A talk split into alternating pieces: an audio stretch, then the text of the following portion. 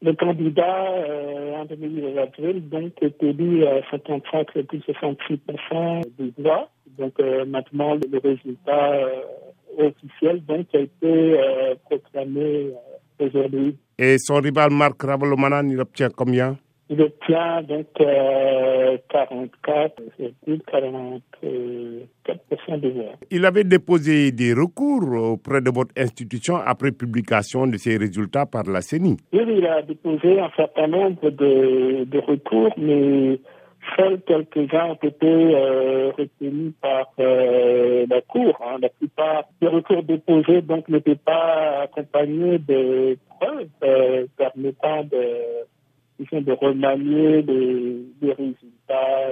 Les résultats sont pratiquement les mêmes qu'avec la FMI. Puis d'autre part, donc, il y a eu euh, quand même un écart de voix de presque 500 000 voix, donc un renversement n'était pas possible. Il n'a plus d'autres recours possibles alors Oui, il n'a plus d'autres recours possibles parce que les résultats donc, euh, proclamés par la Haute Cour constitutionnelle euh, ne peuvent pas faire l'objet de, de recours. Est-ce qu'on peut dire que c'est euh, l'épilogue d'une crise qui a duré depuis 2009 Oui, normalement, euh, c'est l'épilogue. Euh, donc, il y a quand même aussi, dans deux, trois mois, il y aura les élections législatives. Donc, moi, je pense qu'il y aura de nouveau une compétition entre les deux camps hein, pour les élections législatives qui va avoir lieu ici le mois de mars, normalement.